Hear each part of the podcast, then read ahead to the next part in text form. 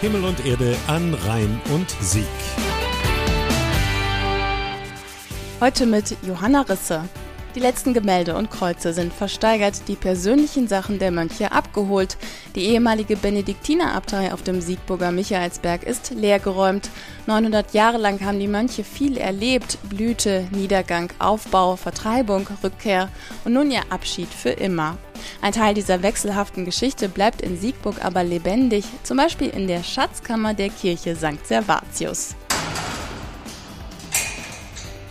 Ganz versteckt auf der Empore des Kirchenschiffs hinter schweren Eisengittern befinden sich Schreine, Reliquiaren und Tragaltäre, wertvolle Heiligtümer aus der Benediktinerabtei und einer der bedeutendsten Kirchenschätze, so Wolfgang Baum, der die Schatzkammer ehrenamtlich betreut. Es ist eben ein bedeutendes Kulturgut, weil es also eine Mehrzahl an spätromanisch-staufischen Reliquienschreinen und Reliquiaren gibt die also sonst nur noch in einzelnen Stücken vorhanden sind. Aber dass hier jetzt drei so bedeutende Schreine und später dann auch noch die Tragaltäre in Auftrag gegeben wurden, das gibt es eben sonst nicht mehr. Den Schatz zugesprochen bekam St. Servatius im Jahr 1812, nachdem die Benediktinerabtei durch die Säkularisierung zwischenzeitlich aufgehoben worden war. Ein Schatz, der vor allem von großer religiöser Bedeutung ist, denn in Reliquiaren oder Schreinen werden die Überreste eines Heiligen aufbewahrt, die Reliquie.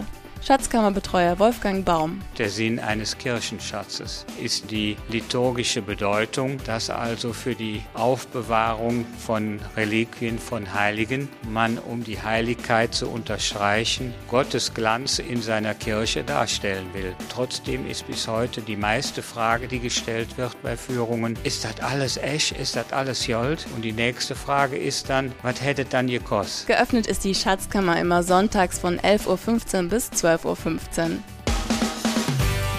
Himmel und Erde an Rhein und Sieg. Übrigens. Bei der Führung durch die Siegburger Schatzkammer stehen die Heiligtümer im Vordergrund, anders die mystagogische Kirchenführung. Hier steht die Kirche als Kultraum im Mittelpunkt. Es geht um ihre spirituelle und mystische Dimension. Dabei werden vor allem zentrale Orte der katholischen Liturgie wie das Taufbecken, der Ambo oder der Altar aufgesucht. Eine solche mystagogische Kirchenführung gibt es morgen in der Kirche St. Albertus Magnus in Bad Godesberg im Rahmen des siebentägigen Fest des Glaubens der katholischen Kirchengemeinde St. Martin und St. Severin. Los geht es um 17 Uhr in der Albertus Magnus Straße 37. Alle Informationen nochmals online unter Himmel und Erde an rhein und sieg.de und radiobonrheinsieg.de.